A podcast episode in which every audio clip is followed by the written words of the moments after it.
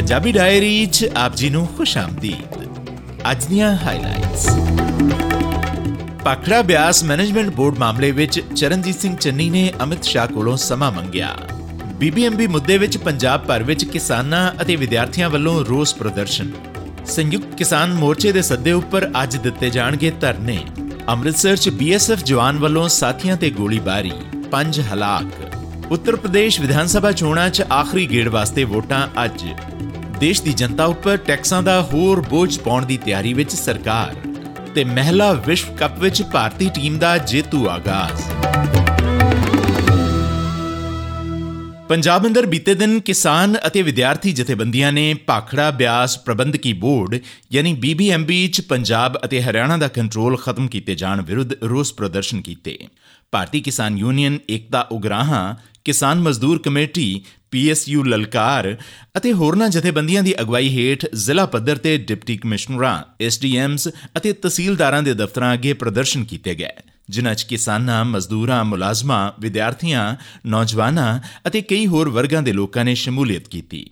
ਜ਼ਿਲ੍ਹਾ ਉਪਮੰਡਲ ਅਤੇ ਤਹਿਸੀਲ ਅਧਿਕਾਰੀਆਂ ਨੂੰ ਰਾਸ਼ਟਰਪਤੀ ਦੇ ਨਾਂ ਤੇ ਸੌਂਪੇ ਮੰਗ ਪੱਤਰਾਂ ਰਾਹੀਂ ਪਹਿਲਾਂ ਵਾਂਗ ਹੀ ਬੀਬੀਐਮਬੀ ਉੱਪਰ ਪੰਜਾਬ ਅਤੇ ਹਰਿਆਣਾ ਦਾ ਕੰਟਰੋਲ ਕਾਇਮ ਰੱਖਣ ਵਾਸਤੇ ਬਿਜਲੀ ਅਤੇ ਸਿੰਚਾਈ ਦੇ ਪੱਕੇ ਮੈਂਬਰ ਦੋਵੇਂ ਸੂਬਿਆਂ ਵਿੱਚੋਂ ਹੀ ਨਿਯੁਕਤ ਕੀਤੇ ਜਾਣ ਦੀ ਮੰਗ ਵੀ ਕੀਤੀ ਗਈ। ਜਥੇਬੰਦੀਆਂ ਨੇ ਇਹ ਮੰਗ ਵੀ ਕੀਤੀ ਕਿ ਪ੍ਰਬੰਧਕੀ ਮੈਂਬਰ ਵੀ ਇਨ੍ਹਾਂ ਰਾਜਾਂ ਸਮੇਤ ਇਸ ਪ੍ਰੋਜੈਕਟ 'ਚ ਹਿੱਸੇਦਾਰ ਹਿਮਾਚਲ ਪ੍ਰਦੇਸ਼, ਰਾਜਸਥਾਨ ਅਤੇ ਚੰਡੀਗੜ੍ਹ ਵਿੱਚੋਂ ਹੀ ਨਿਯੁਕਤ ਕੀਤੇ ਜਾਣ ਅਤੇ ਫੈਸਲੇ ਕਰਨ ਦਾ ਅਧਿਕਾਰ ਇਨ੍ਹਾਂ ਮੈਂਬਰਾਂ ਕੋਲ ਹੀ ਹੋਣਾ ਚਾਹੀਦਾ ਹੈ।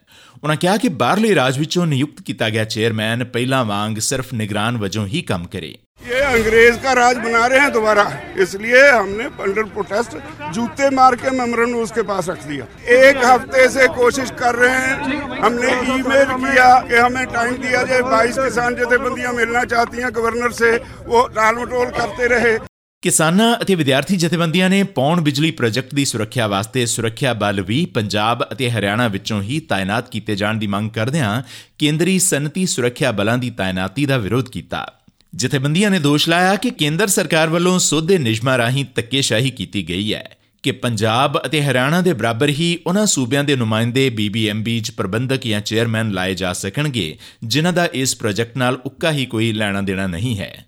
ਬੁਲਾਰੇ ਨੇ ਐਲਾਨ ਕੀਤਾ ਕਿ ਸਰਕਾਰ ਦੀ ਇਸ ਯੋਜਨਾ ਨੂੰ ਸੰਘਰਸ਼ ਨਾਲ ناکਾਮ ਬਣਾ ਦਿੱਤਾ ਜਾਏਗਾ। ਕੇਂਦਰ ਸਰਕਾਰ ਜਿਹੜੀ ਬੀਜੇਪੀ ਦੀ ਕੇਂਦਰ ਸਰਕਾਰ ਹੈਗੀ ਉਹ ਪੰਜਾਬ ਦੇ ਨਾਲ ਬਦਲਾਖੋਰੀ ਦੀ ਭਾਵਨਾ ਨਾਲ ਕੰਮ ਕਰ ਰਹੀ ਹੈਗੀ, ਮਤਰੇਈ ਮਾਲਾ ਸਲੂਕ ਕਰ ਰਹੀ ਹੈਗੀ ਔਰ ਬੀਬੀਐਮ ਪੰਜਾਬ ਦਾ ਹਿੱਸਾਗਾ ਔਰ ਚੰਡੀਗੜ੍ਹ ਦੀ ਸਿਟਕੋ ਦਾ ਚੇਅਰਮੈਨ ਲਾਉਣਾ ਇਸ ਗੱਲ ਦੀ ਗਵਾਹੀ ਆ, ਸਬੂਤ ਆ ਕਿ ਕੇਂਦਰ ਸਰਕਾਰ ਪੰਜਾਬ ਦੇ ਖਿਲਾਫ ਵਿਰੋਧੀ ਫੈਸਲੇ ਲੈ ਰਹੀ ਹੈ, ਲਗਾਤਾਰ ਪੰਜਾਬ ਵਿਰੋਧੀ ਫੈਸਲੇ ਲੈ ਰਹੀ ਹੈਗੀ ਔਰ ਪੰਜਾਬ ਦੇ ਰਾਜਾਂ ਦੇ ਅਧਿਕਾਰਾਂ ਤੇ ਡਾਕਾ ਮਾਰਿਆ ਜਾ ਰਿਹਾ ਹੈਗਾ, ਸੰਘੀ ਢਾਂਚੇ ਨੂੰ ਤੋੜਨ ਦਾ ਯਤਨ ਜਿਹੜਾ ਹੈਗਾ, ਕੇਂਦਰ ਸਰਕਾਰ ਕਰ ਰਹੀ ਹੈਗੀ। ਡਿਕਟੇਟਰਾਨਾ ਸਲੂਕ ਜਿਹੜਾ ਹੈਗਾ, ਮੋਦੀ ਸਾਹਿਬ ਕਰ ਰਹੇ ਨੇਗੇ। ਭਾਖੜਾ ਬਿਆਸ ਮੈਨੇਜਮੈਂਟ ਬੋਰਡ ਦੇ ਵਿੱਚ ਪੰਜਾਬ ਦਾ ਵੱਡਾ ਹਿੱਸਾ ਹੈਗਾ, ਉਹਦੀ ਉਸਾਰੀ ਦੇ ਵਿੱਚ, ਉਹਦੇ ਖੇਤਰ ਦੇ ਵਿੱਚ, ਉਹਦੀ ਸਾਰੇ ਵਿਕਾਸ ਦੇ ਵਿੱਚ ਪੰਜਾਬ ਦਾ ਵੱਡਾ ਹਿੱਸਾ ਹੈਗਾ। ਪੰਜਾਬ ਦੇ ਮੁੱਖ ਮੰਤਰੀ ਚਰਨਜੀਤ ਸਿੰਘ ਚੰਨੀ ਨੇ ਆਖਰਕਾਰ ਭਾਖੜਾ ਬਿਆਸ ਮੈਨੇਜਮੈਂਟ ਬੋਰਡ ਵਿੱਚੋਂ ਪੰਜਾਬ ਦੀ ਸਥਾਈ ਮੈਂਬਰੀ ਖਤਮ ਕਰਨ ਦੇ ਮਾਮਲੇ 'ਚ ਚੁੱਪ ਤੋੜੀ ਹੈ। ਕਰੀਬ 14 ਦਿਨਾਂ ਮਗਰੋਂ ਮੁੱਖ ਮੰਤਰੀ ਚੰਨੀ ਨੇ ਇਸ ਮਾਮਲੇ ਤੇ ਧਿਆਨ ਕੇਂਦਰਿਤ ਕੀਤਾ ਹੈ। ਮੁੱਖ ਮੰਤਰੀ ਚਰਨਜੀਤ ਸਿੰਘ ਚੰਨੀ ਨੇ ਬੀਬੀਐਮਬੀ ਮਾਮਲੇ ਅਤੇ ਯੂਕਰੇਨ 'ਚ ਫਸੇ ਵਿਦਿਆਰਥੀਆਂ ਦੇ ਮੁੱਦੇ ਉੱਪਰ ਗੱਲਬਾਤ ਵਾਸਤੇ ਕੇਂਦਰੀ ਗ੍ਰਹਿ ਮੰਤਰੀ ਅਮਿਤ ਸ਼ਾਹ ਕੋਲੋਂ ਸਮਾਂ ਮੰਗਿਆ ਪਰ ਉਧਰ ਪੰਜਾਬ ਕਾਂਗਰਸ ਦੇ ਪ੍ਰਧਾਨ ਨਵਜੋਤ ਸਿੰਘ ਸਿੱਧੂ ਪਾਖੜਾ ਬਿਆਸ ਮੈਨੇਜਮੈਂਟ ਬੋਰਡ ਦੀ ਬਣਤਰ ਵਿੱਚ ਬਦਲਾਅ ਦੇ ਮਾਮਲੇ ਵਿੱਚ ਹਾਲੇ ਵੀ ਖਾਮੋਸ਼ ਹਨ। ਬੀਬੀਐਮਬੀ ਦੇ ਢਾਂਚੇ ਉੱਪਰ ਕਥਿਤ ਤੌਰ ਤੇ ਕੇਂਦਰੀ ਹੱਲੇ ਨਾਲ ਜੁੜੇ ਇਸ ਮਾਮਲੇ ਤੇ ਨਵਜੋਤ ਸਿੰਘ ਸਿੱਧੂ ਦੀ ਚੁੱਪ ਰਾਜਸੀ ਹਲਕਿਆਂ ਨੂੰ ਰੜਕ ਰਹੀ ਹੈ। ਦੱਸਣਯੋਗ ਹੈ ਕਿ ਨਵਜੋਤ ਸਿੰਘ ਸਿੱਧੂ ਨੇ ਇਸ ਮਾਮਲੇ 'ਚ ਹਾਲੇ ਤੱਕ ਇੱਕ ਵੀ ਟਵੀਟ ਨਹੀਂ ਕੀਤਾ।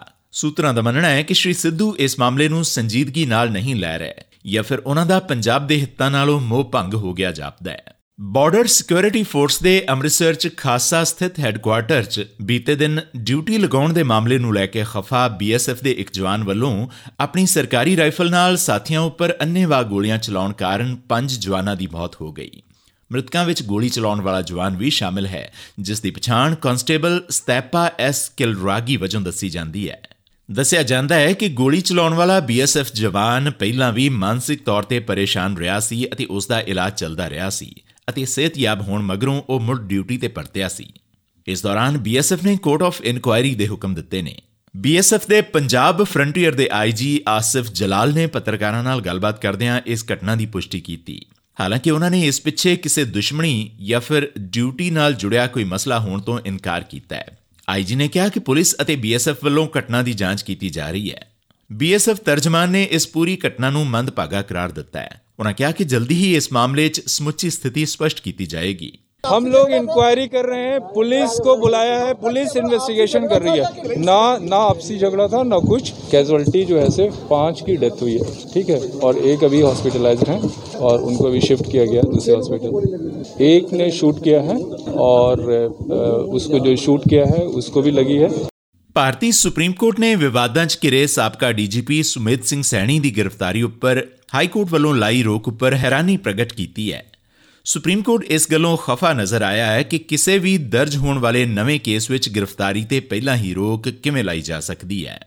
ਸੁਪਰੀਮ ਕੋਰਟ ਦੀ ਇਹ ਟਿੱਪਣੀ ਸਾਬਕਾ ਡੀਜੀਪੀ ਵਾਸਤੇ ਝਟਕੇ ਵਾਂਗ ਹੈ ਅਤੇ ਇਸ ਨਾਲ ਸੁਮੇਧ ਸੈਣੀ ਦੀਆਂ ਮੁਸ਼ਕਲਾਂ ਵੱਧ ਸਕਦੀਆਂ ਨੇ। ਜ਼ਿਕਰਯੋਗ ਹੈ ਕਿ ਪੰਜਾਬ ਅਤੇ ਹਰਿਆਣਾ ਹਾਈ ਕੋਰਟ ਦੇ ਜਸਟਿਸ ਅਰਵਿੰਦ ਸਿੰਘ ਸਾਂਗਵਾਨ ਨੇ ਸੈਣੀ ਦੀ ਗ੍ਰਿਫਤਾਰੀ ਉੱਪਰ 20 ਅਪ੍ਰੈਲ ਤੱਕ ਰੋਕ ਲਗਾਈ ਹੋਈ ਹੈ। ਬੈਂਚ ਨੇ ਹੈਰਾਨੀ ਜ਼ਾਹਿਰ ਕੀਤੀ ਹੈ ਕਿ ਪੁਰਾਣੇ ਕੇਸਾਂ ਤੋਂ ਇਲਾਵਾ ਨਵੇਂ ਦਰਜ ਹੋਣ ਵਾਲੇ ਕੇਸਾਂ ਵਿੱਚ ਵੀ ਸੈਣੀ ਦੀ ਗ੍ਰਿਫਤਾਰੀ ਤੇ ਅਗਾਊਂ ਹੀ ਰੋਕ ਲਾ ਦੇਣ ਵਾਲਾ ਇਹ ਹੁਕਮ ਵਾਜਬ ਨਹੀਂ ਜਾਪਦਾ। ਜੀਐਸਟੀ ਕਾਉਂਸਲ ਵੱਲੋਂ ਆਪਣੀ ਅਗਲੀ ਮੀਟਿੰਗ ਵਿੱਚ ਸਭ ਤੋਂ ਹੇਠਲੀ ਟੈਕਸ ਸਲੈਬ 5% ਤੋਂ ਵਧਾ ਕੇ 8% ਕਰਨ ਅਤੇ ਵਸਤਾਂ ਅਤੇ ਸੇਵਾਵਾਂ ਟੈਕਸ ਪ੍ਰਣਾਲੀ ਵਿੱਚ ਛੋਟ ਦੀ ਸੂਚੀ ਨੂੰ ਛੋਟੀ ਕੀਤੇ ਜਾਣ ਦੀ ਸੰਭਾਵਨਾ ਹੈ। ਰਾਜ ਦੇ ਵਿੱਤ ਮੰਤਰੀਆਂ ਦੇ ਪੈਨਲ ਵੱਲੋਂ ਇਸ ਮਹੀਨੇ ਦੇ ਅੰਤ ਤੱਕ ਕੌਂਸਲ ਨੂੰ ਆਪਣੀ ਰਿਪੋਰਟ ਸੌਂਪੇ ਜਾਣ ਦੀ ਸੰਭਾਵਨਾ ਹੈ ਜਿਸ ਵਿੱਚ ਸਭ ਤੋਂ ਹੇਠਲੀ ਸਲੈਬ ਨੂੰ ਵਧਾਉਣਾ ਅਤੇ ਸਲੈਬ ਨੂੰ ਤਰਕਸੰਗਤ ਬਣਾਉਣ ਸਮੇਤ ਮਾਲੀਆ ਵਧਾਉਣ ਵਾਸਤੇ ਵੱਖ-ਵੱਖ ਕਦਮਾਂ ਦਾ ਸੁਝਾਅ ਦਿੱਤਾ ਜਾਏਗਾ। ਇਸ ਸਮੇਂ ਜੀਐਸਟੀ ਦੀਆਂ ਚਾਰ ਟੈਕਸ ਸਲੈਬਾਂ 5, 12, 18 ਅਤੇ 28% ਹਨ। ਜੀਐਸਟੀ ਪ੍ਰਬੰਧ ਤਹਿਤ ਨਿਰਧਾਰਿਤ ਟੈਕਸ ਸਲੈਬਾਂ ਵਿੱਚ ਵੀ ਜ਼ਰੂਰੀ ਵਸਤੂਆਂ ਨੂੰ ਛੋਟ ਦਿੱਤੀ ਗਈ ਹੈ।